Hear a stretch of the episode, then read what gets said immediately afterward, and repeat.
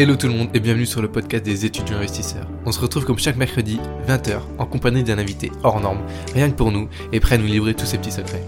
Pour me présenter rapidement, Jules, j'ai 20 ans, je suis étudiant et plein d'énergie que je souhaite, comme toi, mettre à disposition dans mes nombreuses aventures entrepreneuriales. Si comme moi tu souhaites développer tes connaissances en investissement, ainsi que ta passion pour l'entrepreneuriat, alors je te laisse avec l'épisode du jour.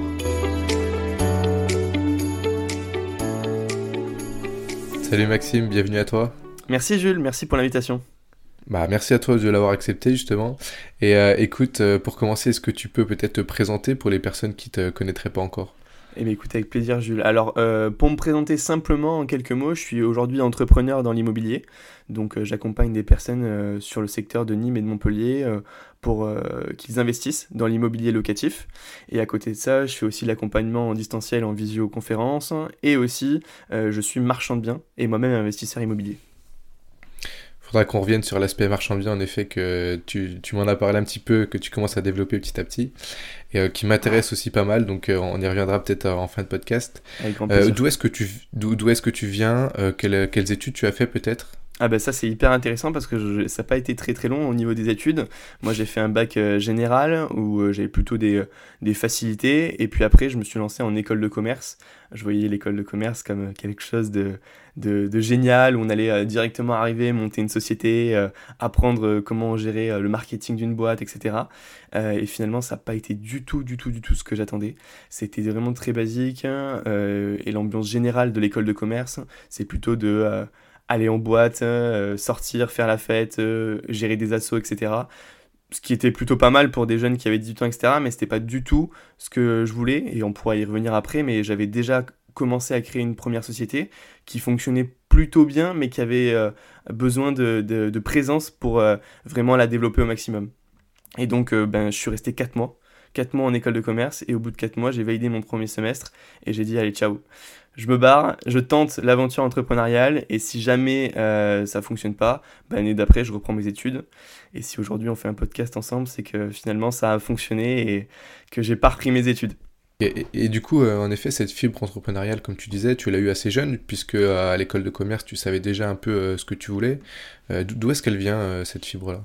Je pense qu'elle vient un petit peu de mon passé, euh, qui est tout récent finalement, mais euh, c'est euh, quand j'avais 14-15 ans, j'ai eu un problème sur lequel je m'étalerai pas forcément dans, le podcast, mais par rapport à ma mère qui, qui a vécu un burn-out énorme. c'est encore en cours, c'est pas totalement résolu, etc. Donc c'est pour ça que par respect pour elle, je rentrerai pas dans les détails. Mais ça m'a montré que le salariat, euh, c'était quelque chose qui pouvait être très bien si jamais on était totalement épanoui. Et c'est quelque chose qui l'est toujours, je pense. Hein, et honnêtement, même ma vision, elle a évolué. Et euh, je trouve que le salariat, c'est une super option pour quelqu'un qui n'est pas à l'aise avec l'appétence euh, du risque entrepreneurial.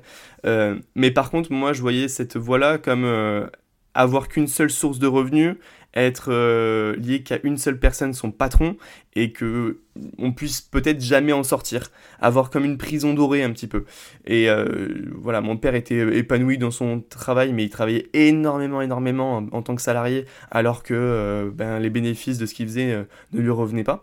Et je me suis dit, il faut absolument que moi, ma valeur, je, suis, je sois payé à ma juste valeur, et que je puisse créer la valeur apporter de la valeur à mes clients.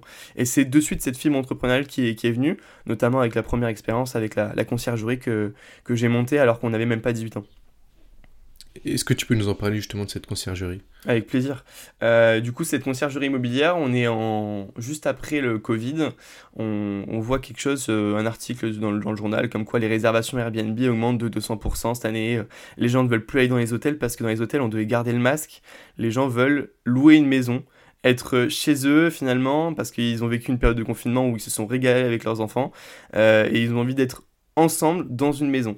Et on voit ça, et moi je suis dans le secteur de Montpellier, où je sais que la location saisonnière fonctionne plutôt bien, et je me dis, mais il faut qu'on on réinvente quelque chose. Alors finalement, euh, je vais te spoiler la fin, on n'a rien réinventé, mais euh, on voulait réinventer le mode de conciergerie pour se dire, on a une, des services de prestations hôtelières dans une maison. On apporte ce service-là dans une maison. Et euh, finalement, on s'est rendu compte que c'est beaucoup trop compliqué, qu'il fallait faire payer les prestations très chères et que le marché n'était pas prêt à payer ces prestations-là. Donc on a fait une conciergerie assez lambda avec des services euh, plus ou moins variés. Euh, c'est-à-dire que tous les services classiques d'une conciergerie, un coach sportif, prof de yoga, massage, etc. Mais on n'est pas allé beaucoup plus loin que ça. Et par contre, le service qu'on je pense, où on se démarquait le plus, c'est notre côté marketing euh, dans le secteur qui n'était pas là par rapport au, domaine du luxe, où il n'y avait pas beaucoup de monde qui était dessus. Et donc, du coup, euh, on s'est positionné direct dessus et on s'est dit, voilà, nous, on veut gérer que des villas qui sont entre, euh, allez, 650, 800 000 euros et 1,5 million, 2 millions, 3 millions. On a même eu une villa qui, qui valait un peu plus. mais voilà, le but, c'était de s'orienter que sur du luxe pour avoir des marges de luxe. C'était ce pourquoi on s'orientait vers ça. Et finalement, on s'est rendu compte que malgré qu'on ait fait beaucoup, beaucoup, beaucoup de travail et que euh, les marges étaient intéressantes au début, ben, il y avait le ménage de ces maisons qui faisaient 300 mètres carrés, qui coûtait très très cher. Il y avait l'entretien du jardin. Il y avait beaucoup de choses qu'on n'avait pas prévues et anticipées au début. Il y avait le channel manager. Tu vois, c'est un truc tout con, mais euh, on n'avait pas prévu d'avoir un channel manager et la dernière année, il nous a coûté près de 7000 euros. Donc, euh, c'est c'est des, petites, des petits coûts en fait qu'on n'avait pas anticipés et au final, si je devais recommencer, je prendrais tous ces coups-là et je calculerais ma marge par rapport à tous ces coups-là et je verrais que finalement, elle n'est pas si grosse que ça. Si on reprend un peu le parcours de cette conciergerie, en fait, elle, du coup, elle commence en effet, comme tu l'as dit, avec l'idée euh, du Covid et beaucoup de, demandes. Euh, mais comment tu trouves tes premiers clients en fait? Tu as 18 ans, tu dis que tu vas être dans le luxe, comment tu es crédible face, euh, face aux acteurs-là en fait ben, On n'est pas très crédible au début, euh, même c'est plutôt galère de trouver des personnes qui, qui veulent nous faire confiance. Et mes parents qui louaient leur maison en, location courte durée, qui avaient eu l'habitude de ça juste avant le Covid, on était partis trois semaines aux États-Unis et on avait loué la maison et ça s'était pas forcément très très bien passé. On avait été vachement dérangés pendant nos vacances, etc. Donc du coup, c'est aussi cette idée-là que, que m'est venue la conciergerie. Et euh, comment je me suis lancé et euh, comment on a trouvé nos premiers clients On a fait du porte-à-porte pendant quasiment 4 mois et demi, 5 mois je vais même dire. Euh, donc c'est-à-dire qu'on allait dans les meilleurs quartiers de Montpellier et aux alentours, et dans chacune des, des, villas, et tous les soirs de 17h à 19h, 19h30 quasiment, on a fait du porte-à-porte, du porte-à-porte, du porte-à-porte. Il y avait même une période où c'était pendant le couvre-feu, et je sais qu'on n'avait pas le droit de. Enfin, on ne devait pas sortir des 10 km, et on l'avait fait. On l'avait fait et on s'était fait prendre par la police. Et on avait dû négocier avec eux, mais comme jamais, et je me rappellerai avec Kian et Baptiste, il y avait Baptiste qui était derrière. Euh, sur, son PC pour noter les adresses des, personnes des villas qui étaient intéressantes, qu'on allait chercher après sur page jeune pour après les appeler. Et ça marchait pas du tout. On a eu un taux de conversion qui était mais pourri. Euh, j'ai passé des jours et entiers à appeler ces personnes-là, à les harceler et ça n'a jamais fonctionné. Et puis euh, finalement, on s'est dit, on va prendre des prospectus pour euh, paraître un peu plus professionnel. Et euh, en faisant du porte-à-porte, au bout d'un moment, on laisse un prospectus et 3-4 jours après, j'ai une première personne qui m'appelle et ça sera la plus belle maison qu'on ait jamais gérée. notre première villa, c'était une maison incroyable. Et c'est aussi pour ça parce que le luxe, je t'ai dit qu'on voulait s'orienter vers ça, mais en fait, euh, franchement, on aurait tout pris au début. Peu importe quel appartement, quelle maison on avait, on avait la dalle, on voulait juste bosser, se créer notre job d'été euh, étudiant en étant entrepreneur, euh, et on, aurait tout pris. Mais par contre, là, la première villa, c'était une villa magnifique, luxueuse, avec 4 chambres, une piscine en plein milieu qui vaut à peu près entre 3,5 et 4 millions, quoi. Dans le quartier des Votes à Saint-Gély, pour, pour ceux qui connaissent, Saint-Gély-du-Fesque à côté de Montpellier, qui est un des plus beaux quartiers de Montpellier. Et du coup, c'était quoi le business plan en fait? Parce que c'est des personnes qui résidaient dans la maison et l'été, quand elles partaient en vacances, en gros, c'est vous qui preniez le relais et qui euh, faisiez du Airbnb, c'est ça? C'est ça exactement. Au début, c'était euh, ce qu'on voulait faire puisqu'on était tous les trois étudiants. Euh, là, je devais encore rentrer en école de commerce, j'avais pas encore quitté mon école de commerce. Donc, je m'étais dit, ben, c'est génial, on se crée notre propre job étudiant et on travaille de juin à tout début septembre, le temps que ça reprenne les cours, etc. Et ben, pendant qu'ils partent en vacances, nous, on gère leurs leur biens. Et le, business plan était, était pas mauvais, mais en fait, tous les coûts qu'on avait sur la société à l'année, on les répercutait sur trois mois. Et donc, sur trois mois, fallait avoir vraiment, il fallait rentrer beaucoup d'argent et faire un volume très important pour euh, pouvoir payer ses coûts. Et ce qu'on a euh, eu du mal à faire au début euh, sur le lancement. Ouais, c'est là que, vient la limite, quoi. Que sur trois mois, en effet, comme tu disais, le challenge manager, tu le payes sur l'année, quoi. Tu le payes pas Exactement. sur sur trois mois. C'était pas daté. C'était pas daté et euh, même euh, on, euh, on, a, on, a, essayé de changer plusieurs fois de système et même en passant à l'année après, comme notre base client bah, était euh, sur euh, saisonnier, donc eux ils partaient en vacances que l'été, et des fois euh, ils partaient une semaine en, décembre, mais ça valait pas le coup de les prendre quoi. Prendre cette maison-là à la gestion pour une semaine, faire un premier ménage d'entrée et sur une maison de 300 mètres carrés et, tout, je te passe tous les coups, mais c'était même pas rentable pour nous. Et, comment vous avez trouvé après Donc là, tu, tu, trouves la première maison. J'imagine que les autres après enchaînent petit à petit. C'est ça. Comment est-ce que tu, tu, mets en place en fait tout ça, euh, la ferme de ménage? Est-ce que tu as peut-être, euh, je sais pas, euh, tu gères toi avec ton challenge manager en fait ou c'est par exemple les entrées, les sorties Comment tu gères tout bah, ça? la, première année, ça a été catastrophique. On n'avait pas beaucoup de maisons. Je crois qu'on avait 5 la première année. Donc ben, chacun avait une ou deux maisons à la gestion et quand il y en a un qui partait 3-4 jours en vacances, ben, c'est l'autre qui récupérait, etc. Donc c'était assez facile, mais c'était l'anarchie totale parce que ben on s'est même euh, oublié un check-in, un check-out, euh, on s'est même, enfin, on était mal organisé au début. Mais c'était, tu vois, si c'était à refaire, je referais pareil parce que euh, il valait mieux faire et mal pour comprendre et résoudre des premiers problèmes plutôt que de bien faire dès le début, etc., être trop carré et ne pas faire finalement. Donc on a, on a tout accepté, on a dit oui à tout, à tout le monde et on a fait. On a appris, et euh, au début, sur l'organisation, non, c'était catastrophique. On a recruté les premières femmes de ménage sur Facebook. Donc on les a testées une première fois. Euh, au début, elles, payaient, elles voulaient au black. On, nous, on s'est dit, bon, ben, première année, on le fait au black. Il n'y a pas encore prescription, donc je parle doucement. Mais après, voilà, auto-entreprise, elles nous facturaient. Euh, et c'était, c'était de manière classique, si tu veux, sur, euh, ça. Euh, les premiers prestataires, bah, on a fait le tour hein, de euh, tu tous les domaines, tous les, les caveaux de, Montpellier pour dire, bah voilà, on peut mettre votre produit en avant, donc on peut, si vous nous le vendez un peu moins cher, on faisait des paniers d'arrivée. Donc si vous nous vendez un peu moins cher, on vous l'achète en grosse quantité. Et en même temps, on met votre carte dans la maison pour que la personne, si elle a bien aimé votre produit, le locataire, puisse venir chez vous. Donc euh, les premiers partenaires, on les a récupérés comme ça. On les a récupérés pareil en démarchage porte à porte. Euh, euh, la prospection à LinkedIn et digital, on connaissait pas. on a fait vraiment à, l'ancienne en porte à porte. Quoi. Et comment vous avez réussi à apporter ce luxe que vous recherchiez en fait concrètement? Ben, De par nos maisons qu'on avait, de par le, standing de, des, des, biens qu'on avait, mais euh, après, nos prestations, est-ce qu'elles étaient luxueuses? Je vais être honnête avec toi, je pense pas. Je pense qu'on était euh, un peu bas de gamme, nous, en termes de prestations, parce qu'on n'avait pas les moyens de, se permettre d'avoir ces prestations-là par rapport à, aux maisons qu'on avait. Par contre, le service, je pense qu'il était euh, quasiment irréprochable. Parce que là, pour le coup, le nombre de fois où l'été dernier, euh, j'en parle sur LinkedIn, mais euh, j'ai été appelé par la police, j'ai été. Voilà, et j'ai toujours répondu présent. Plusieurs fois, je me rappelle m'endormir à 23h, mais chaos complet l'été, alors tous les, tous les potes sortent en boîte. et qu'il y a un locataire qui m'appelle qui me dit Oui, monsieur Waffler, j'ai la climatisation qui ne fonctionne pas, est-ce que vous pouvez venir? Et me taper une demi-heure de route aller, une demi-heure de route retour, tout ça pour appuyer sur un bouton et lui dire Bah voilà, c'est comme je vous l'ai montré sur le check-in, il suffit d'appuyer sur ce bouton-là et, la, climatisation fonctionne. quoi. Donc. Euh, il y a plusieurs fois où c'était compliqué euh, sur, euh, sur ça et il fallait avoir, être, être, à la merci des clients parce qu'il y avait le service un peu luxe aussi, comme tu dis, où les gens en profitaient, ils savaient qu'ils payaient ce service-là avec la conciergerie et du coup forcément ils, ils voulaient en profiter. Et ça a duré du coup combien de, saisons tout ça? Ça a duré trois saisons. Euh, la première année, on a fait cinq maisons. La deuxième, euh, je dirais entre 12, 13, je crois. Et la dernière, on était à, à peu près un peu plus de 25 euh, maisons. Donc en tout, on en a géré un peu 30, à peu près 30 différentes de, de, de, maisons. donc une belle croissance.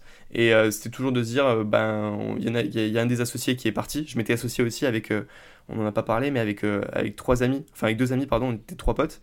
Euh, se passait super bien au départ, on était tous bien potes, mais on avait euh, une vision de l'entrepreneuriat bien différente. On s'est associés pour les mauvaises raisons. Parce qu'on était potes, mais on n'était pas complémentaires, on n'est pas forcément trop la même vision, on n'avait pas parlé des conditions trop financières avant ça, parce qu'au début, quand on lance un projet, ben, il n'y a pas d'argent, il n'y a pas d'argent qui rentre, etc. Donc, mmh c'est toujours cet aspect-là où, euh, si c'était à refaire, par contre, je discuterai un peu plus avec mes associés sur euh, quelle vision ils ont. Est-ce qu'on a la même vision exactement ensemble? Quelle vision j'ai? Je me poserai ces questions-là moi-même euh, pour être sûr de, partir ensemble sur du long terme. Et donc il y en a un des trois qui, euh, part euh, faire ses études à, Rouen et euh, l'autre associé Kylian qui part, enfin qui continue ses études de droit mais qui n'aura plus le temps le reste de l'année pour s'en occuper. Et même au début de l'été, il me dit voilà c'est le minimum parce que ben, j'ai beaucoup de taf à côté et je veux réussir mes années de droit et c'est totalement normal. Il a bien raison. Et il y avait que moi qui travaillais pas et la société fonctionnait mais on rentrait pas assez d'argent pour pour vivre si tu veux à, l'année comme ça. Donc, euh, et moi tout seul faire des check-in, check-out toute l'année, euh, c'était pas. Et gérer le fin de ménage, finalement, c'est, pas rabaisser le, le, le, job d'une conciergerie, mais c'est quasiment ça.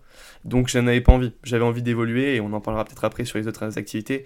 Euh, j'avais, j'avais besoin d'évoluer.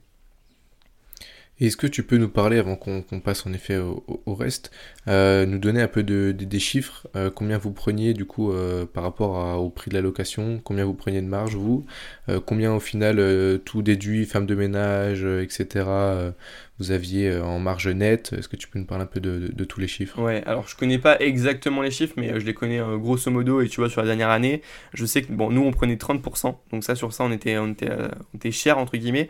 Mais avec les maisons qu'on avait, finalement, on, on était même pas assez cher. Euh, pour, euh, pour être honnête, pour avoir une marge correcte. On avait une marge, je crois, euh, in fine, net, net, net, net, net, après toute charge comprise, sachant qu'on se payait pas, hein, on se payait pas en tant que salaire, on n'était pas TNS ni rien, sur, sur, sur cette boîte-là, de 14%. Donc, ce qui est très très faible, honnêtement, en termes de marge. après, l'avantage, c'est que l'investissement de départ pour se lancer, il est, il est minime, il y a besoin de quasiment rien, si ce n'est de beaucoup, beaucoup de résilience et de courage pour aller prospecter pendant pas mal de temps euh, avant d'avoir le premier bien. Euh, mais c'est aussi le fait qu'on soit jeune. Hein. On, tu vois, on, est, on, était, on avait 18 ans. Enfin, moi, je vois trois mecs de 18 ans euh, toquer à ma porte pour dire je vais vous louer votre maison pendant cet été et j'ai une baraque de 2 millions. Mais jamais je dis oui. Jamais je dis oui. Je comprends bien pourquoi les propriétaires ils nous ont jamais dit oui au début. Et, et du coup, ouais, c'est ça. On, on prenait 30% de marge, à peu près 14% de, de marge net, net, net, net. Euh, et comme marge brute, je sais pas, marge brute, euh, on avait quasiment 60%, mais euh, elle veut un peu rien dire cette marge brute. C'est quand même un, premier, un premier pied pardon, dans l'entrepreneuriat. Et je pense que ça vous a beaucoup appris. Comme tu disais, tu as fait des erreurs, mais maintenant tu sais, tu sais à quoi t'attendre. Tu sais qu'il faut que tu aies une vision peut-être un peu plus définie, que ça soit clair dès le début avec tes associés. Et donc sur ce point de vue-là, je pense que ça t'a beaucoup appris. Donc donc c'est top. On a payé pour apprendre, ça c'est clair et net. le bilan qu'on en fait tous les trois, c'est que à la fin, on était, euh, on, va briser un petit peu ce truc-là de, l'entrepreneuriat avec des potes. Hein. À la fin, on était même plus potes, quoi. On n'arrivait plus à être d'accord sur tout. Donc forcément, euh, ben, euh, on, s'est toujours dit, on fait la, différence entre le professionnel et le personnel, mais on se le dit comme ça. Après, une fois que c'est dans, on est dans le job, on n'a pas réussi. On n'a pas réussi à faire cette différence-là. Donc, ben, on était même plus potes à la fin. On, on se voyait que pour le boulot. Et quand on a arrêté ça, ben, on est redevenu potes on s'est euh, enfin renvoyé des messages, on s'est euh, vu ensemble. Et maintenant, bah, Kylian, je le vois, c'est mon meilleur ami, je le vois très très régulièrement. Et on parle de business, c'est sûr, toujours parce que c'est ce qui nous anime quand même. Mais on sait très bien que si un jour on fera un projet ensemble, ça sera bien défini avant sur euh, qui fait quoi, comment et, et surtout pourquoi on s'associe. quoi. Ouais, c'est ultra important et tu fais bien de le souligner. Et euh, donc là, du coup, on finit cette, euh, cette première euh, aventure. Est-ce qu'en parallèle, je sais pas, peut-être que tu investis en parallèle ou est-ce que tu as vraiment arrêté et après tu as commencé à te plonger un peu plus dans l'immobilier, toi personnellement? Alors moi, je, je, je vois l'immobilier comme... enfin, je découvre l'immobilier comme un passif. Mmh avoir des revenus passifs à partir de, je crois que j'avais 16 ans et demi, 17 ans. Donc dès le début, je, je, connais, je me forme un petit peu, j'achète quelques formations, mais pour moi, investir dans l'immobilier, c'était impossible. Je me suis dit, voilà, il va falloir que j'ai mon CDI après mon école de commerce, et à partir de ce moment-là, bah, j'achèterai ma résidence principale, un appartement, puis un deuxième, et l'objectif, c'est qu'à 30 ans, j'ai ma résidence principale et deux appartements. Et c'était mon objectif euh, initial. Et puis après, je me suis dit, mais comment je peux aller beaucoup plus vite finalement? Et pourquoi je le ferais euh, beaucoup plus vite? Ben, Je me suis dit, euh, tu as vécu quand même quelque chose d'important avec ta maman et le but c'est que ben, vous puissiez investir à deux et même on a rajouté mon papa dans la boucle pour qu'elle puisse avoir des revenus passifs. Et aujourd'hui c'est le cas, on a donc fait une SCI, on a trois appartements qu'on a en, colocation et c'est elle qui s'occupe de toute la partie comptabilité, gestion des locataires, etc. et qui facture avec son auto-entreprise la SCI pour ces prestations qu'elle fait. Et donc pendant cette période-là, donc de la conciergerie, euh, je découvre, euh, forcément, je continue à me former sur l'investissement locatif et je sais que j'ai envie d'y aller, j'ai envie de le faire. Euh, je sais pas trop comment, je sais pas trop pourquoi. Je passe une année à visiter des biens, donc de, mes, ouais, de mes 17 ans et demi à mes 18 ans et demi sur Béziers. Parce que tout le monde dit qu'il faut absolument investir à Béziers. Je vois beaucoup de formateurs, pour ne pas les nommer, Christopher Wangen par exemple, qui, qui y va et qui dit que Béziers c'est une mine d'or. Donc j'y suis allé et je me suis rendu compte que j'étais pas du tout à l'aise avec les locataires qu'il y avait. Les locataires CAF, hein, c'est pas euh, péjoratif, mais il faut savoir les gérer. Et quand on a 18 ans, euh, gérer des locataires comme ça, c'était euh, bah, quasiment impossible. Donc on a bien fait. Et j'aurais surtout pas de ne pas m'être positionné sur un, bien là-bas. Et il n'y a rien qui allait là-bas. En fait, à chaque fois, il y avait toujours un problème, un vice caché. On s'était même positionné finalement aussi sur un bien où on s'est rendu compte qu'il y avait toute la toiture à refaire. Près de 45 000 euros de, de, de, de, cachés sur un immeuble euh, à 160 000 euros. Donc euh, c'était euh, super important. Donc cette première année, bah, je passe mon temps à faire des visites avec ma, maman et puis elle m'accompagne partout et, et puis elle, elle, prend quand même goût. Elle prend au début, elle me dit mais c'est impossible, on va pas faire ça maintenant, c'est pas pour nous, etc. Et elle prend goût et au bout d'un moment, comme je l'ai saoulée à faire autant de visites, elle me dit bah faut bien qu'on en achète un, sinon on va continuer à faire des visites sans cesse et passer nos samedis dimanches à, à aller en, en visite. Donc, ben, on, passe toujours pas à l'action. Je rencontre Michael, euh, donc le, fondateur de Green Living, sur un salon à Paris et je lui dis bah écoute ouais moi j'ai vu plein de choses à Béziers, on s'est même positionné sur un truc mais qui a capoté et euh, je cherche à investir sur Montpellier et, euh, sur Nîmes. J'ai soif d'apprendre à savoir comment investir et comment on peut faire, euh, voilà. Et lui, il me dit, bah, viens sur Montpellier, moi, je te, je te, j'ai une coloc vendre, donc on en parle, on en discute, et si tu veux l'acheter, bah, tu, tu l'achètes. Et puis je te montre, moi, euh, que, comment je fais, comment j'investis sur Montpellier, quelle stratégie je mets en place. Et euh, ben, on a eu, limite eu un coup de foot professionnel, parce que ben, maintenant, je travaille avec lui à 200% chez, chez Green Living. Et en plus, il m'a tout appris. C'est-à-dire qu'il a eu cette volonté de tout me partager sur l'investissement locatif, comment on faisait, comment on calculait la rentabilité, etc. Même si je m'étais formé, il manquait, j'avais énormément de lacunes. Mais ce que je savais par-dessus tout, c'est que je voulais faire. Donc, je lui ai dit, écoute, c'était une coloc à vendre, moi j'en peux plus de chercher, j'ai confiance en toi, je te l'achète. Peu importe, même s'il n'y a pas de travaux, c'est pas la meilleure opération, etc., je te l'achète. Il m'a dit un prix, j'ai dit ok, hop, on l'a acheté.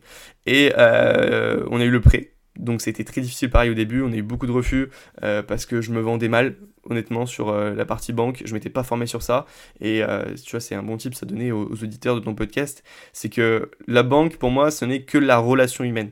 Les chiffres qu'il y a sur le dossier, ils sont importants, oui certes ils peuvent aider un petit peu, mais c'est que la relation humaine. J'en parlerai après sur les deux autres colloques, mais ça a été que ça. Et aujourd'hui, euh, si on veut avoir un prêt, etc., il faut faire le plus de banques possible et trouver cette relation humaine avec le conseiller bancaire qui va accepter notre dossier, qui va pousser notre dossier euh, jusqu'au bout afin qu'on ait le crédit. Et c'est euh, donc on a enchaîné peut-être une dizaine ou une quinzaine de refus sur le premier bien et enfin après on l'a obtenu et avec le crédit agricole où on était très content et jusqu'à la fin ça nous a fait transpirer parce qu'on n'était pas sûr, c'est remonté à trois délégations au-dessus pour notre premier investissement et, quand on l'a eu, on était euh, très très content. Trop cool, félicitations en tout cas. Et euh, ouais, je suis d'accord avec ce que tu disais. En fait, le même, la même agence au même endroit, tu as deux conseillers différents, ils peuvent te dire l'opposé. Donc en fait, euh, là où est l'importance de, comme tu disais, la relation humaine, elle est primordiale dans ce milieu-là parce que s'il n'est pas prêt à te défendre, il ne te défendra pas. Et à l'inverse, si euh, elle croit en ton projet, elle croit en ton profil, et elle aime ta personne, elle se donnera tout pour, ou il se donnera tout pour, euh, moi je dis elle parce qu'en l'occurrence c'était une femme, mais euh, elle se donnera tout pour, pour défendre ton projet, donc ouais, je suis complètement d'accord avec toi. Exactement. Et même, je pense que euh, il faut pas trop, euh, surtout sur les premiers. Après, euh, bon, il y, en a qui le font et que ça, ça fonctionne quand même. Mais pour ceux qui sont le moins bankable, il faut pas trop négocier. Tu vois tout ce qui est taux, conditions bancaires. Je pense qu'il faut négocier les choses importantes. Le différé, ça coûte rien à une banque et même ça leur rapporte de l'argent. Donc un différé, c'est possible de le négocier et c'est intéressant à le négocier. Tout le reste, je pense qu'il n'y a pas d'intérêt à le négocier, tu vois. Donc, euh, et il faut même juste avoir un oui, et du moment qu'on a un oui, go, on y va, on fonce sur le projet, et s'il y a des meilleures conditions dans 5 ans, 6 ans, 7 ans, 8 ans, bah on négociera tous les crédits de toute la SCI ou de tout euh, son parc immobilier, et on aura des conditions de dingue, et on aura un cash flow euh, à foison, quoi. Mais vaut mieux ça qu'arriver, et je l'ai vu, il y a des clients, nous, qui arrivaient chez Green Living, qui me disaient, ouais, mais je l'ai pas fait parce que les conditions, elles, étaient pas ouf. Donc il s'est positionné sur un bien, il a chassé pendant je sais pas combien d'heures. Le mec, il a tout fait, il a fait venir des artisans et tout. Il s'est pas positionné parce que son taux était à 1,40 ou 1,45, je crois, alors que euh, tous les taux de sa famille et de ses amis étaient à 1,10. Eh ben, je pense qu'aujourd'hui, quand il voit les taux, il s'en mord les doigts. Euh, parce que honnêtement, il, enfin, ouais, c'est on peut pas négocier ces trucs-là, c'est bidon, quoi. C'est ton locataire qui va payer ça et ça représente combien d'euros par, par an? Quasiment rien. C'est des économies de bout de chandelle. Il passe à côté de s'enrichir tous les mois, et là, son projet, c'était quasiment 1500 euros d'amortissement tous les mois. Donc tous les mois, 1500 euros d'amortissement. Et on peut pas passer à côté des projets comme ça.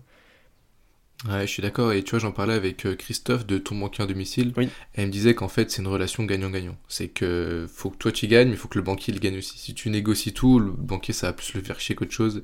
Et il va pas défendre ton projet parce qu'il va se dire, putain, lui, il veut économiser sur des trucs euh, tellement futiles. À un moment donné, il faut bien que je me fasse mon, faut bien que je me fasse de l'argent aussi, quoi. Donc euh, c'est sûr que si tu négocies tout, tout et trop, au final tu fais pas le projet. Et c'est en faisant pas le projet que tu perds de l'argent. Exactement. Et puis, et puis même, euh, tu vois, moi, sur les deux, dernières, euh, euh, deux derniers appartements que j'ai achetés, donc pour quasiment 500 000 euros d'immobilier sur ces deux appartements-là, je les ai eu dans la... Alors au début, je, faisais six banques, je me suis dit, voilà, j'en présente un, j'en fais six autres banques, j'en présente un, et ben, refus, refus, refus, refus. Et puis je me suis dit, en fait, non, Crédit Mutuel, j'y vais, là, ils ont des bons avis sur Google.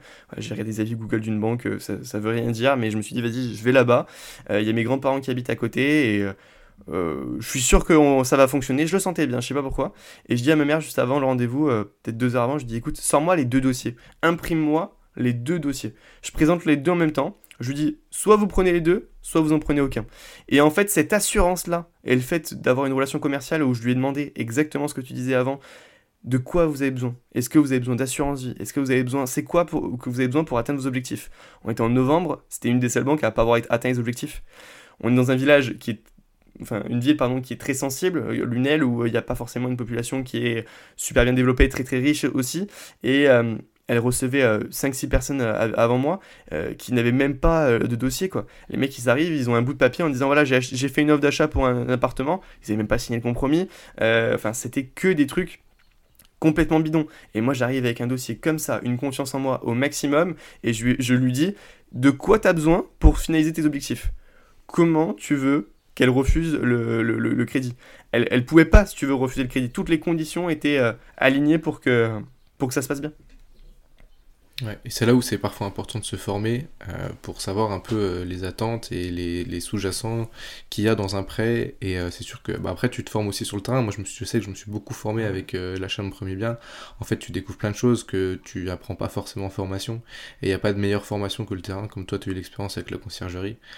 Euh, je pense qu'il faut, faut, se bouger et c'est là que tu apprends le plus. Exactement. Et puis euh, surtout, euh, tu vois, tout ça, je ne l'ai pas appris en formation, moi finalement. Je l'ai appris en échangeant avec les autres. En échangeant sur des. j'ai fait une année où j'ai fait une dizaine de salons, séminaires, mastermind, etc. Mais en, en parlant avec ces personnes-là, je me suis rendu compte que c'était dingue que c'était incroyable, qu'on pouvait apprendre tellement de choses sur, sur l'immobilier et que ben, eux-mêmes avaient réussi finalement ces choses-là. Moi, quand j'écoute le banquier, mais que le banquier, ben, finalement, il n'a pas un seul bien immobilier, euh, on écoute euh, tata, tati, euh, tonton qui n'a rien fait de sa vie. mais par contre, là, on va avoir quelqu'un qui aura déjà validé un premier investissement, qui sera déjà peut-être rentier et qui va nous donner et partager la vraie vie de l'immobilier. Est-ce qu'on a un peu moins dans les formations? Je vais, enfin, on va pas se mentir, il y a beaucoup de formations qui vendent beaucoup plus euh, que la, vérité purement immobilière et qui vendent plutôt euh, euh, du pas mal de rêves. Même si j'aime pas dire ça parce que les formateurs ont un peu changé, mais les premières formations que j'ai vues, franchement, ça vendait vachement de rêves et tout ça, la vraie vie de l'immobilier, les problèmes avec les locataires, comment, enfin, enchaîner les refus et être résilient jusqu'à obtenir son prêt, on l'avait pas dans les premières formations. Ouais. Je m'avance un peu, mais euh, j'aurais bien voulu savoir quel est ton objectif à toi. Euh, pourquoi l'immobilier et quels, sont tes objectifs finaux? Est-ce que c'est d'être entier Est-ce que au contraire c'est d'avoir de l'immobilier actif et de participer pleinement à, cette réussite? C'est quoi ta vision un peu de tes objectifs? Moi, mon objectif c'est d'avoir le choix. En fait, c'est, euh, et je pense que ça passe par l'immobilier. Je vais être honnête avec toi, je pense que l'immobilier, c'est euh, quelque chose qui m'attire énormément et je, suis passionné. Par contre, je suis pas sûr que j'en fasse toute ma vie. Euh, peut-être que ça va durer 10 ans, peut-être que ça va durer 15 ans, peut-être que ça va durer 20 ans. Mais je suis pas sûr que, tu vois, accompagner des gens dans l'immobilier, ça dure euh, toute ma vie jusqu'à ma retraite, etc. par contre, je sais que je veux, toujours bosser, je veux toujours être actif. J'ai besoin de projets, en fait. moi, peu importe le, le financier qu'il y a derrière un projet, ce qui m'anime, c'est euh, la réussite de ce projet-là, comment on peut amener des gens avec nous dans ce projet-là, etc. Donc, euh, si tu veux, je suis animé par ça et c'est la vision que j'ai de l'immobilier. Et si je, ouais, j'avais un objectif, ça serait vraiment de pouvoir choisir, pouvoir me dire bah, à mes 25 ans, à mes 30 ans, à mes 40 ans, euh, j'ai envie d'arrêter, j'ai envie de m'occuper de mes enfants et d'être à 100% pour mes enfants, je peux le faire. J'ai envie de prendre un boulot de CDI où je suis payé 1005 parce que le mec il vient de monter une startup et que le projet me fait rêver, je peux le faire. Et sans euh, pour autant manger du riz euh, toute, euh, toute la semaine et dire voilà bah, les enfants on pourra pas partir en vacances parce que papa a choisi ça. Non, c'est pas ce que j'ai envie. Moi j'ai envie de jamais réfléchir par rapport à l'argent sans pour autant être riche, parce que être riche, euh, pour moi, à des euh, sommets euh, ultra importants, de dire ouais, j'ai un yacht, etc., c'est pas ce qui m'intéresse et ce qui m'anime non plus, parce que ça va demander de prendre énormément de risques, finalement, de monter je sais pas combien de sociétés et de ne plus avoir de vie. Aujourd'hui, moi, j'ai une vie qui me plaît énormément, mais où je passe beaucoup de temps avec mes amis, avec ma famille. je travaille énormément, mais où je prends du temps aussi pour moi. Je suis arbitre national de handball, tu vois, tous les week-ends je pars. c'est voilà, je, je, je, fais ma vie euh, comme je l'entends aussi, et il n'y a pas que l'entrepreneuriat 7 jours sur 7 à 200%. Donc c'est vraiment d'avoir le choix. Après te dire exactement comment je me vois dans 5 ans, dans 10 ans, euh, si tu veux, il y a 6 mois je me voyais pas là où je suis, donc euh, c'est compliqué de, se projeter. J'ai que 20 ans et ça fait que 2 ans, enfin ça fait même 500 jours que je suis dans l'entrepreneuriat, j'ai fait un post LinkedIn sur ça. Donc c'est très très très très récent. Ouais, je partage assez ta vision, c'est une belle vision et ce serait bien de, la développer aussi chez les, chez les jeunes parce que euh, des fois on est trop limité par ce qu'on nous apprend depuis le plus jeune âge qu'on va devoir faire toute la vie le même métier et au final non, il n'y a, pas que cette solution là et, et, on peut voir plus grand comme tu disais, avoir le choix de ce qu'on veut faire et euh, l'argent ne doit pas être un guide mais euh, doit être plutôt en effet un moyen de, de choisir quoi et ça je suis assez d'accord avec toi. Exactement. On continue un peu du coup dans, ton parcours. Tu rentres chez Green Living. Est-ce que tu pourrais nous expliquer un petit peu euh, comment tu rentres déjà? Ouais. Tu nous en as déjà un peu commencé à, nous en parler et euh, ce que c'est concrètement euh, Green Living? Alors, ok. Green Living, moi je rencontre donc Michael sur un, salon, un, pardon, un séminaire. Un séminaire immobilier à Paris sur l'immobilier commercial.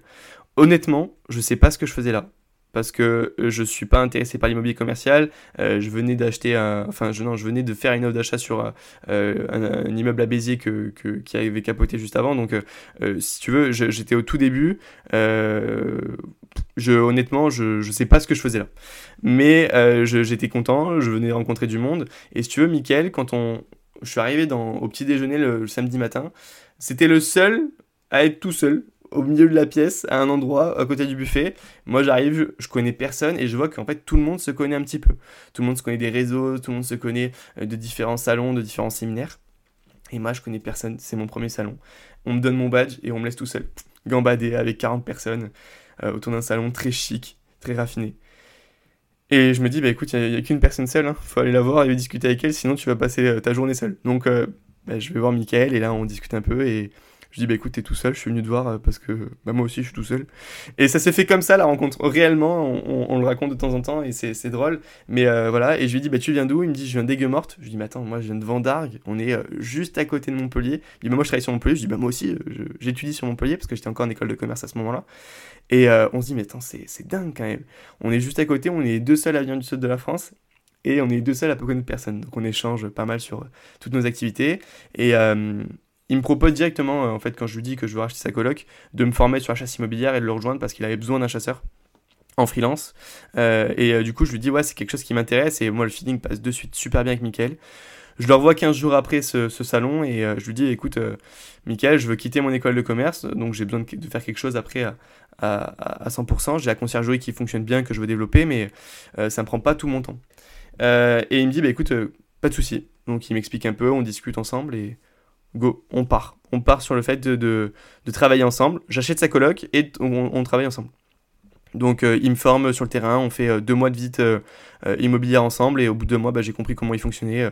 c'est honnêtement pas très compliqué de devenir chasseur. Il suffit d'avoir ce petit déclic, ce petit truc de ah c'est comme ça, ah c'est comme ça qu'il faut faire.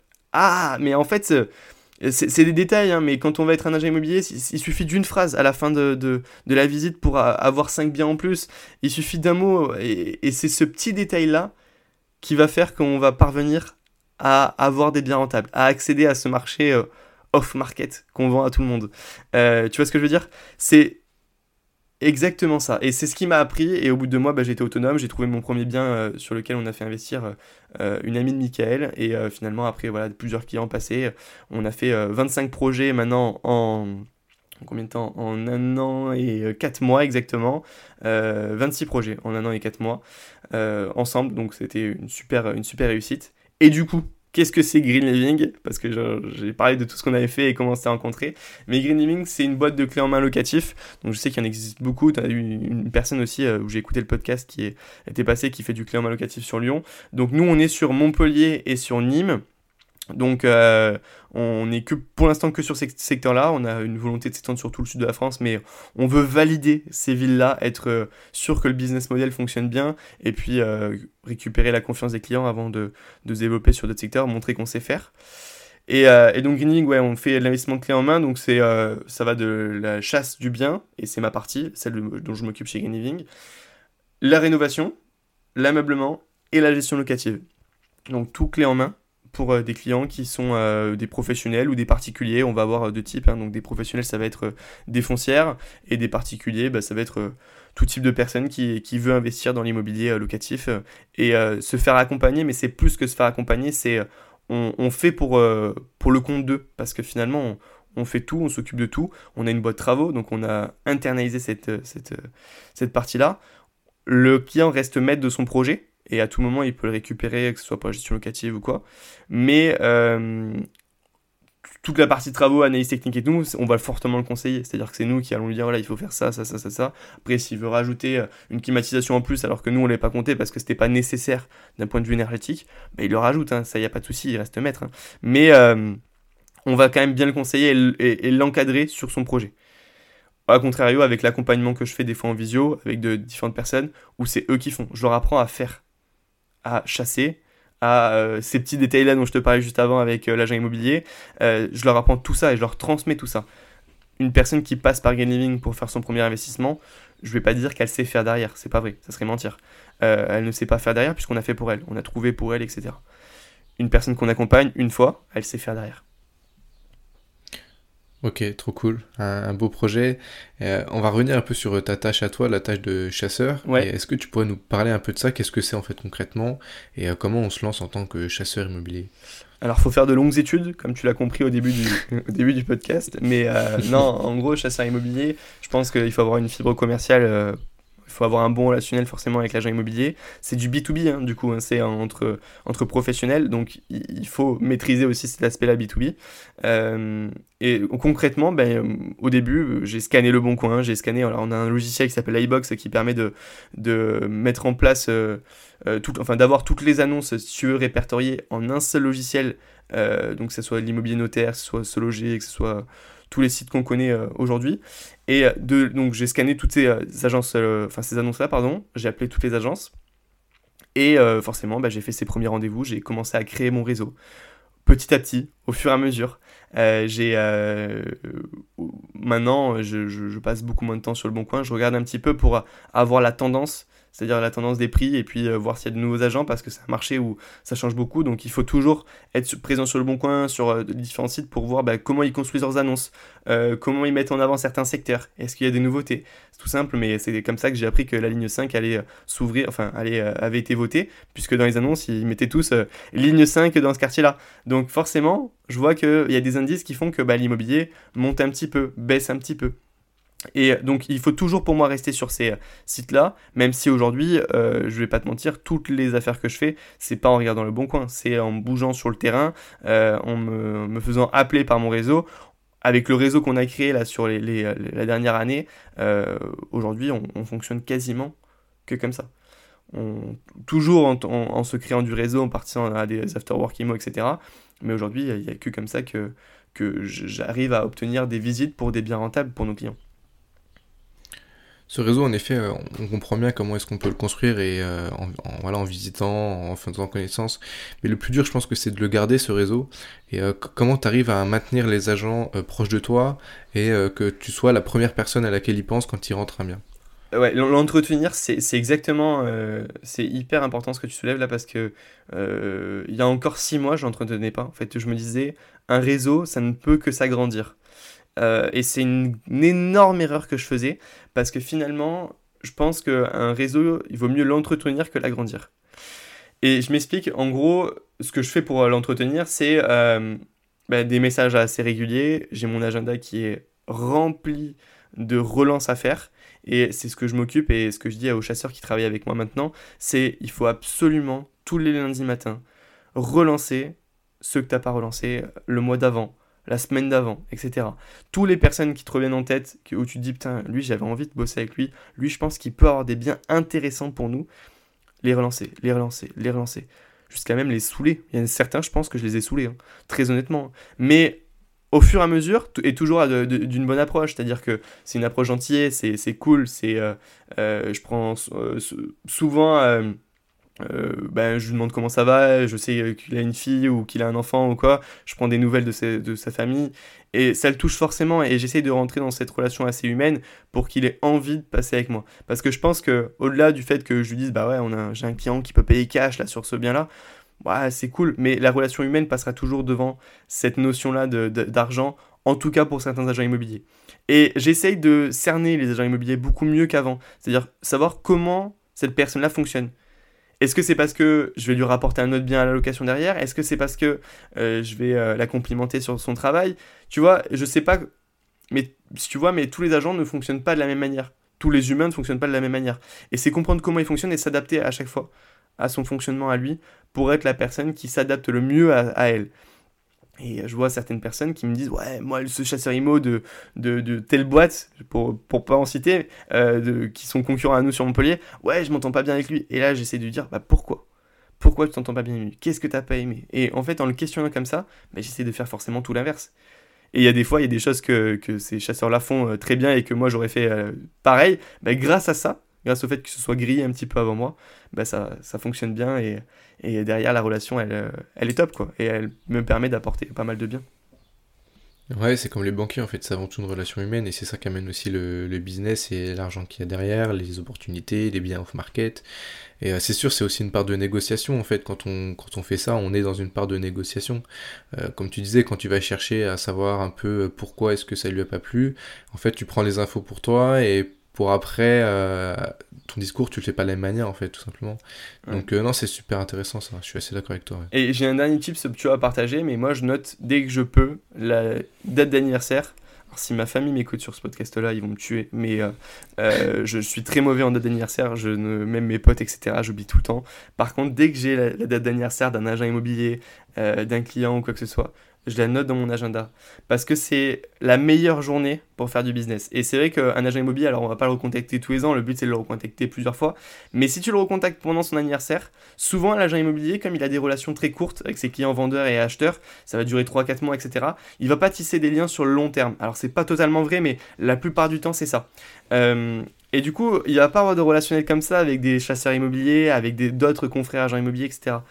Et le fait que moi, je l'appelle, je sais que j'en ai appelé un qui s'appelle Adrien euh, récemment et qui m'a dit bah écoute, t'es le seul dans le monde professionnel à m'avoir appelé. Il n'y a aucun client qui m'a appelé, il n'y en a aucun qui s'en souvienne. Il m'a même dit mais comment tu sais? Et je lui dis bah tu me l'avais dit l'année dernière, etc. à ce moment-là que euh, tu allais fêter ton anniversaire ce soir avec, euh, avec ta femme. Et du coup je m'en suis souvenu et je me suis dit je l'ai directement noté. Et tu vois c'est un tout petit tips, mais dès que tu peux noter une date d'anniversaire de quelqu'un sur ton calendrier et le mettre en récurrent chaque année, etc. L'appeler ce jour-là, et surtout pas lui envoyer de message, l'appeler ce jour-là, et lui faire passer ben voilà, euh, tous les, messages de, que tu peux euh, fêter normalement, et puis après lui dire, eh bon, ben moi je suis toujours euh, en recherche active de biens, etc. Et bien là, comme il sera dans son meilleur jour, d'autant plus te faire une fleur. Et je te dis parce que moi ça a marché deux fois, euh, les deux fois où j'ai appelé pour un anniversaire pour avec un agent immobilier, les deux fois, la semaine d'après ou le jour d'après, j'enchaînais avec des visites. Trop cool ce tips. J'y avais pas pensé, tu vois. C'est du détail. En fait. C'est du détail, mais en fait, si tu t'ajoutes tous ces détails, finalement, tu te dis, euh, in fine, il y a, hum, il y a plusieurs choses qui font que tu fais la différence avec les autres. Avec les autres chasseurs, avec les autres personnes sur ton marché, avec les autres investisseurs, avec les autres marchands de biens. Tu fais la différence grâce à ça, grâce à cette rigueur-là qui te permet d'être meilleur qu'eux. Ouais. Je reviens sur un petit point que tu as évoqué tout à l'heure. Euh, tu nous disais que tu avais des, petites phrases euh, que tu disais peut-être en fin de, fin de conversation, en fin de visite. Est-ce que tu pourrais nous les, nous révéler le secret de ces petites phrases Avec plaisir. Euh, alors, il y en a pas mal et ça va dépendre de la personne. Je m'adapte toujours à la personne que, j'ai en face. Moi, je lui demande toujours comment se passe le marché immobilier pour elle. C'est-à-dire que, qu'est-ce qu'elle a besoin dans son quotidien? Euh, est-ce qu'elle a besoin de rentrer des mandats? Est-ce qu'elle a besoin de rentrer des appartements à la location? Euh, Comment elle travaille? Euh, voilà, J'essaye de m'intéresser à elle. C'est hyper important. En premier, je fais la visite sur le bien immobilier, je m'intéresse au bien qu'elle détient et après, je m'intéresse à elle. Et ça, c'est mon premier critère euh, après la visite. Voilà, lui poser toutes les questions que je peux. Euh, la visite, elle est importante, mais ce moment-là, après, je pense qu'il est tout autant et voir qu'il est même encore plus. Parce que même si le bien m'intéresse, il faut que j'arrive à la convaincre, elle, de convaincre son vendeur de me le, vendre au, prix que je veux. Donc, euh, ça marche sur cette première étape-là, de s'intéresser au maximum à elle. Plein de petites euh, questions comme, comme, comme je viens de te dire. Euh, mais aussi personnellement, je lui demande, voilà, ben, est-ce qu'elle a une famille? Euh, Comment ça se passe? Est-ce qu'elle-même, elle a investi dans l'immobilier? Pourquoi Quel frein elle a? J'essaie de voir si je peux la mettre en relation avec un courtier, avec un géomètre, avec un, un diagnostiqueur que je connais. en fonction de ses besoins, il faut que je lui apporte quelque chose. J'essaie toujours, toujours, toujours, toujours. Il y a, parfois, j'y arrive pas. Hein. il y a pas de, enfin, je vais pas te mentir te dire n'importe quoi. Il y a des fois où on n'y arrive pas. On trouve pas quelque chose pour cette personne et mais des fois j'ai un peu moins envie, le feeling passe moins, euh, c'est pas tout le temps linéaire quoi. Mais quand je peux, je le fais et à chaque fois ça m'a servi. Et après, euh, ça va être des questions euh, purement immobilières. voilà, qu'est-ce que vous avez aujourd'hui en, portefeuille Quel type de bien vous avez euh, vous avez des passeurs thermiques, mais vous savez que nous, on a un, ingénieur thermique euh, chez Green Living qui euh, peut vous analyser le bien et qui peut vous dire, bah voilà, avec tel ou tel travaux, on fera exactement cette note. ah ouais, vous, êtes, vous avez cette capacité-là chez Green Living à le faire. moi, ces biens-là, j'arrive pas à les vendre parce que les clients se disent qu'il y a forcément trop de travaux, qu'on pourra pas améliorer la note énergétique et tout. Je leur dis, ben, on peut vous aider et vous accompagner même sur ça. Et puis nous, nos clients se positionnent sur ce type de bien, puisqu'on les accompagne et qu'on les rassure sur cet aspect-là. Donc, c'est sous toutes ces, questions-là, alors que peut pas forcément poser, un, je me rends compte que peut pas poser forcément un auditeur qui n'a pas cette capacité en interne. Mais en tant qu'investisseur pur, il y a plein de questions sur euh, quel type de bien il a régulièrement, euh, à quelle fréquence il souhaite être appelé. Je dis, moi, pour que vous pensiez à moi, il faut que je vous appelle tous les combien de temps? C'est une question toute bête et qui peut paraître hyper intrusive, mais ça, ça permet de ne pas être intrusif après dans la suite euh, du, euh, de la relation avec l'agent immobilier. C'est-à-dire que s'il me dit, moi, si vous m'appelez pas euh, une fois tous les, toutes les semaines, je pense pas à vous. Ah ben, écoute-moi bien, elle, je l'appelle toutes les semaines. Mais par contre, si elle me dit, si vous m'appelez toutes les semaines, jamais je vous réponds, bon, ben, je vais l'appeler une fois tous les mois. Il faut s'adapter à la personne. C'est pas à elle de s'adapter à nous, c'est à nous de s'adapter à elle. Et c'est pour moi le plus important dans la relation commerciale. Et en tant qu'investisseur, il y, y, a ces questions-là, je réfléchis si j'en ai d'autres, mais ça, oui, ça va être principalement sur ce qu'elle a et ce qu'elle peut avoir dans les prochains mois et dans les prochaines semaines. Comment on va pouvoir créer cette relation long terme? Je sais pas si ça te convient comme, euh, comme réponse. Ouais, c'est très très bien. Plein de petits tips. Euh, franchement, j'en apprends plein, tu vois. Et, et c'est trop cool. Tu t'es formé comment en fait? Sur le terrain directement? Ouais, sur, sur le terrain, euh, beaucoup avec Mickaël. Hein, je dois beaucoup de choses à Mickaël, Mickaël Suito qui m'a accompagné et qui m'a tout partagé. Il a jamais filtré une information avec moi. Si tu veux, il a jamais dit euh, putain ça je, si je le partage, il va être concurrent. Enfin, il a jamais eu ça alors qu'il pourrait, tu vois, il pourrait se dire demain euh, il peut se barrer, il voilà, il, il a il a jamais eu ça. Il a jamais eu cette chose-là avec moi et euh, il m'a toujours tout donné, si tu veux, cet aspect-là et j'ai eu une grande chance de alors une grande chance que j'ai provoqué quand même. Hein. Je suis allé sur un séminaire à, Paris à 18 ans alors que je connaissais personne et j'ai eu très très peur en y allant sur ce séminaire-là, en me disant mais qu'est-ce que ça va être et tout. Euh, mais finalement, voilà, il m'a tout partagé, il m'a tout donné. Et après, forcément, oui, j'ai fait beaucoup de formations. Je suis moi Team Darwin, donc euh, j'ai fait pas mal de formations de la, Team Darwin. J'avais acheté euh, une formation aussi d'un infopreneur sur l'immobilier euh, qui m'a beaucoup aidé, qui était beaucoup plus dans le monde réel et qui n'est pas connu du tout, qui s'appelle Pierre Investisseur, tu vois. Euh, il n'est pas connu parce que forcément, il partage la vraie vie de l'immobilier. Il partageait tous ses problèmes et putain, ça fait pas rêver hein, quand, tu le, quand tu le vois. Mais la formation était ultra accessible et du coup, je l'ai acheté et je l'ai faite en entier et ça m'a pas mal aidé. Et puis, j'ai lu pas mal de livres dont je saurais te redire les noms parce que ça fait quand même un moment. Mais j'ai lu beaucoup de livres où j'ai quand même pas mal appris et après écoute de podcast, euh, rencontrer des gens. Mais si tu vois, je devais séparer, je pense que tu as 10% de ma formation où c'est forcément des formations immobilières. Ça a été un petit peu de savoir que c'est possible, et on peut forcément investir en immobilier.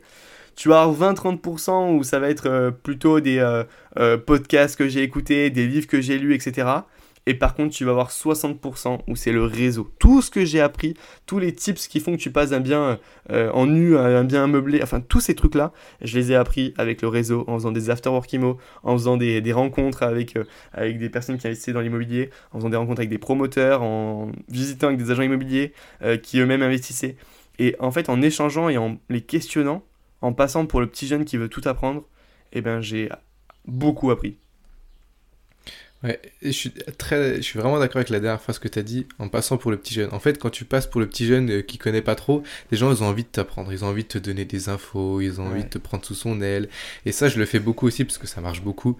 Et euh, s'il y a des jeunes qui nous écoutent aussi, euh, n'hésitez pas à en abuser parce que franchement, je sais pas si toi tu l'as remarqué aussi, mais en fait, les gens, ils ont envie de t'apprendre parce que tu es un petit jeune qui débute, ils ont envie de t'aider. Mm. Moi, je trouve ça cool, faut jouer avec.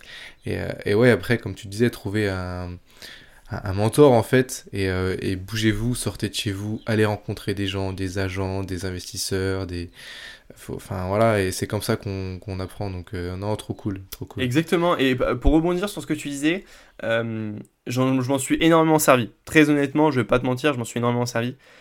Par contre, aujourd'hui, j'essaie de moins en moins m'en servir et de paraître beaucoup plus professionnel. Parce que je peux me rendre compte qu'il y a des fois où ça dessert aussi.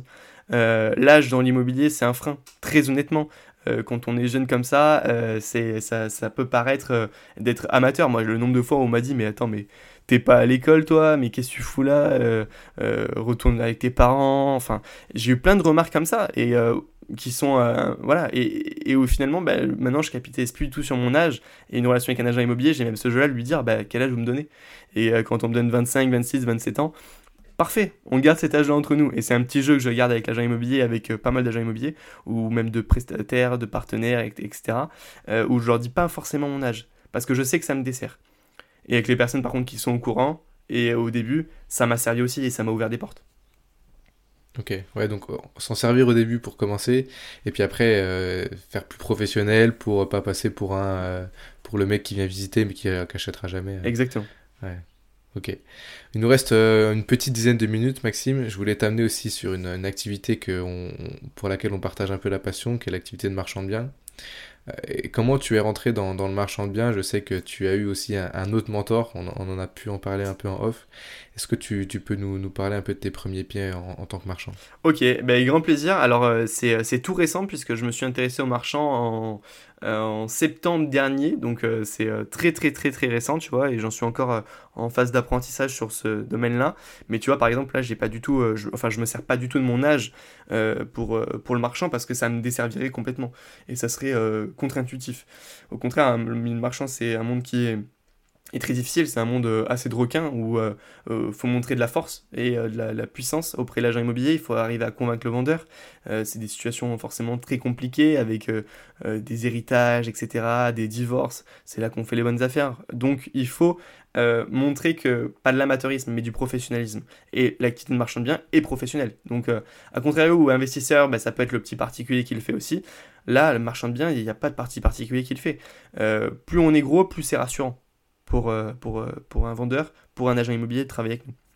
Donc, j'ai connu cette activité de marchand de biens en septembre dernier, et euh, qui de mieux que Tony, que je connais depuis deux ans maintenant et que je suis moi sur l'investissement locatif, le podcast des gentlemen investisseurs, etc. Ça a été un des premiers podcasts sur l'immobilier que j'ai écouté. Une vie de liberté qui m'a énormément aidé à me développer personnellement sur tous les biais un petit peu cognitifs, surtout tout ce qui est dev perso par rapport à la peur, de, l'échec et tout, et où je ressens beaucoup de choses chez, chez Tony qui sont assez similaires à, ben, mon parcours, ce côté assez euh, hypersensible euh, au potentiel intellectuel, où je, je m'identifie pas mal à lui. Et donc, du coup, euh, forcément, bah, j'ai voulu euh, suivre leur formation qu'ils ont créée avec. Euh, enfin, c'est même pas une formation, c'est un accompagnement avec Benjamin, donc qui est le cousin de Tony. Et donc, on peut retrouver une vie de liberté sur, sur Instagram ou quoi.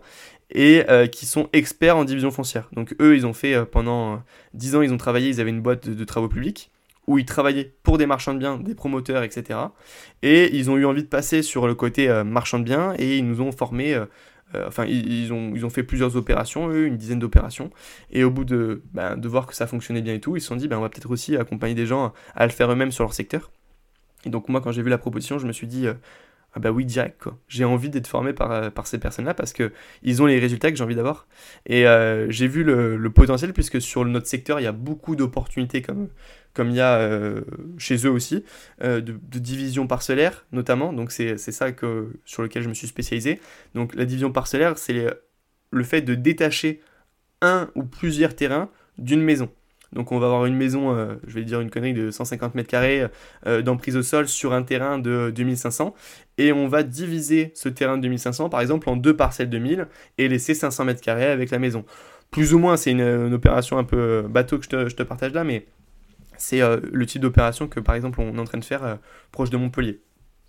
Donc euh, ouais, t'as mis tes premiers pieds tranquillement en marchant. Tony, qui ont fait un petit coucou, j'espère qu'il nous écoute. je ne pense pas. je lui enverrai le podcast, écoute, parce que je, je, participe sur une vie de liberté. Là, je vais faire un podcast sur une vie de liberté prochainement. Et je lui ai dit, je lui enverrai le, premier podcast que je fais avec toi pour qu'il voit un petit peu les, les questions, etc. Trop cool, merci. Euh, mais euh, ouais, une activité de marchand, en effet, tu l'as dit, euh, on doit être, voilà, là on passe du côté professionnel, donc avec tout ce qui va avec, on doit forcément tout déclarer, il faut faire attention. Aussi, si on est dans le neuf, enfin, si on fait des choses, si on, on va pas forcément rentrer dans le détail aujourd'hui, mais on peut être soumis à la TVA. Enfin, c'est assez compliqué, c'est un milieu qui est assez compliqué, on peut pas se lancer comme ça. C'est pas comme un petit investissement, en effet, comme tu disais, personnel. Euh, c'est pas les mêmes prêts, c'est pas les mêmes banques, donc, euh, donc voilà, mais c'est un milieu qui, je pense, qui a du potentiel et euh, qui commence à se développer, mine de rien. Avant, on, entendait, on en entendait très peu parler, et je sais pas toi ce que tu as ressenti, mais je trouve qu'on en entend de plus en plus parler du côté marchand. C'est un peu un effet de mode qu'il y a où mm. on, on, démocratise vachement le marchand de biens et on le, on le familiarise. On se rend compte que c'est de plus en plus accessible, que ce soit ben, avec le crowdfunding immobilier, avec toutes les plateformes qui se sont créées, etc. Donc c'est intéressant et en même temps, euh, on ne se rend pas compte de la difficulté que c'est de mener à bien une opération euh, euh, de marchand de biens. Et j'ai beaucoup ça avec des personnes tu vois, qui veulent se lancer avec nous, qui, qui nous disent avec Green Living, ouais, bah, bon, je sais pas si je fais pas un peu de marchand aussi comme ça. J'ai dit, mais ouais, mais t'es en CDI 35 heures par semaine, mec, t'as pas le temps de faire du marchand. Euh, t'as le temps d'investir dans un bien en locatif, faire du marchand, c'est pas ça. Ou alors, fais une première euh, opération de marchand, mais c'est ce que j'appelle du marchand de bon père de famille. C'est acheter un appartement, le rénover, euh, voilà, et revendre l'appartement six mois après, un an après.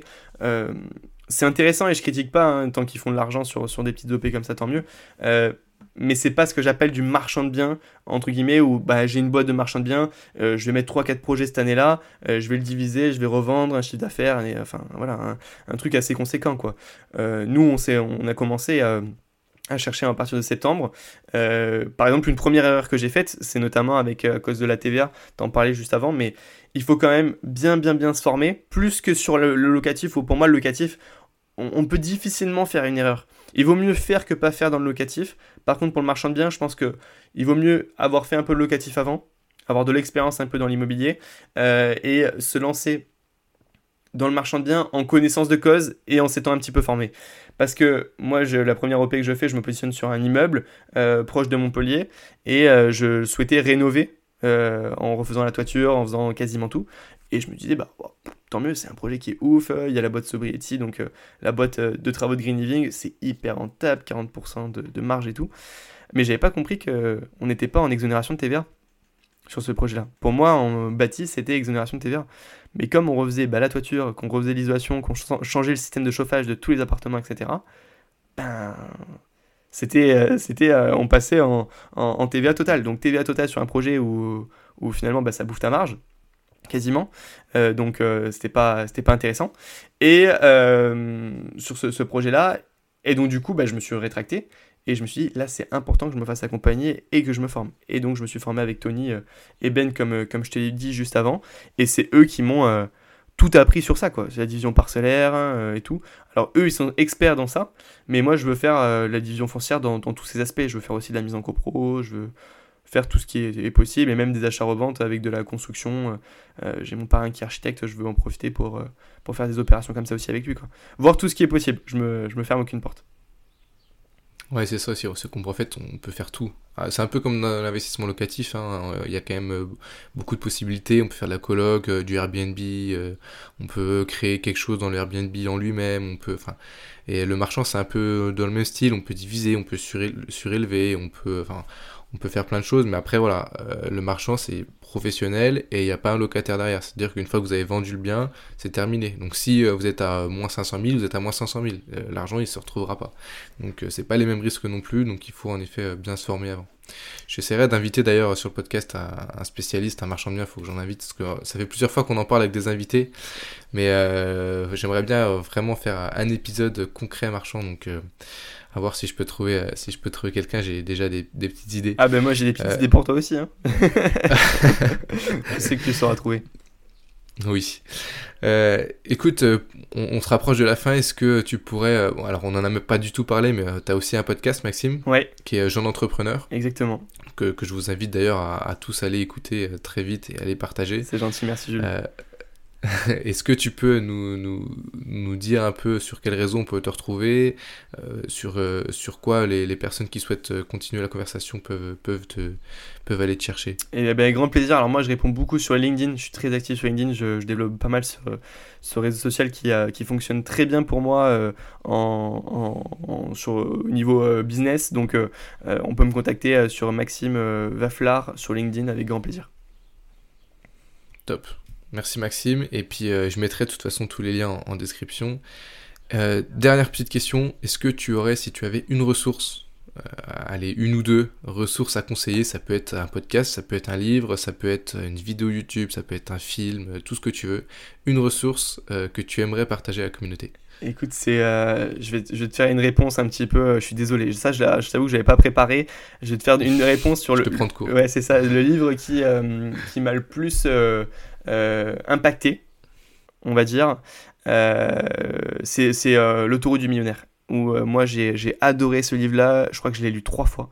Donc j'ai vraiment été complètement impacté par, par ce livre-là. Il a, il a décuplé un petit peu mes, mes, mes limites mes pensées limitantes sur, euh, sur, euh, sur ça. Et euh, on a vu que tout était possible finalement avec, avec ce livre-là. Et je pense qu'il a plu à beaucoup d'investisseurs. Et souvent les investisseurs à qui il a plu, je m'entends super bien avec eux, je sais pas pourquoi mais il y a un feeling qui fait qu'on s'entend bien ensemble et je vais te faire une réponse, je vais dire peut-être le podcast Jeune Entrepreneur que, qui, fonctionne bien et euh, où on a des, bons résultats en ce moment. Et euh, je pense, euh, j'essaye en fait de partager bah, comme toi, et c'est pour ça que j'ai accepté l'invitation, le parcours d'entrepreneurs inspirants et d'investisseurs inspirants qui vont nous permettre bah, de aller un petit peu dans l'activable. Là, j'ai essayé de partager plein de tips qui sont activables de suite. De, demain, on est où on peut partir en vite après son, le podcast. Bah, faire poser ses premières questions que j'ai données, tu vois, ou des petits trucs comme ça, et dans tous les aspects de son business. Donc j'essaye d'inviter des différentes personnes, euh, que ce soit ben, des personnes dans l'immobilier, que ce soit des personnes dans le web marketing, etc., euh, dans la création de médias, pour que si un jour on veut faire ce projet-là, ben, on puisse avoir les premiers tips pour, pour se lancer. Trop cool. Merci Maxime. Merci pour ton, merci pour ton temps, merci pour tous tes conseils. J'ai passé un super moment avec toi et, euh, et en tout cas, voilà, n'hésitez pas à aller donner beaucoup de force à Maxime euh, sur son podcast, sur les réseaux, allez le, le remercier pour son temps qu'il nous a, qu'il nous a accordé et, et je te dis à très vite, Maxime. Merci Jules. Ciao, ciao. Et voilà, c'est déjà la fin de cet épisode. Un immense merci à toi d'être arrivé jusqu'ici. J'espère sincèrement que cet épisode t'a captivé et a enrichi tes connaissances. N'hésite surtout pas à partager tes retours, à exprimer ton soutien en notant l'épisode et à diffuser largement cet épisode si, tout comme moi, tu as été émerveillé par les multiples découvertes d'aujourd'hui. Je te promets de te retrouver très bientôt pour de nouvelles aventures passionnantes.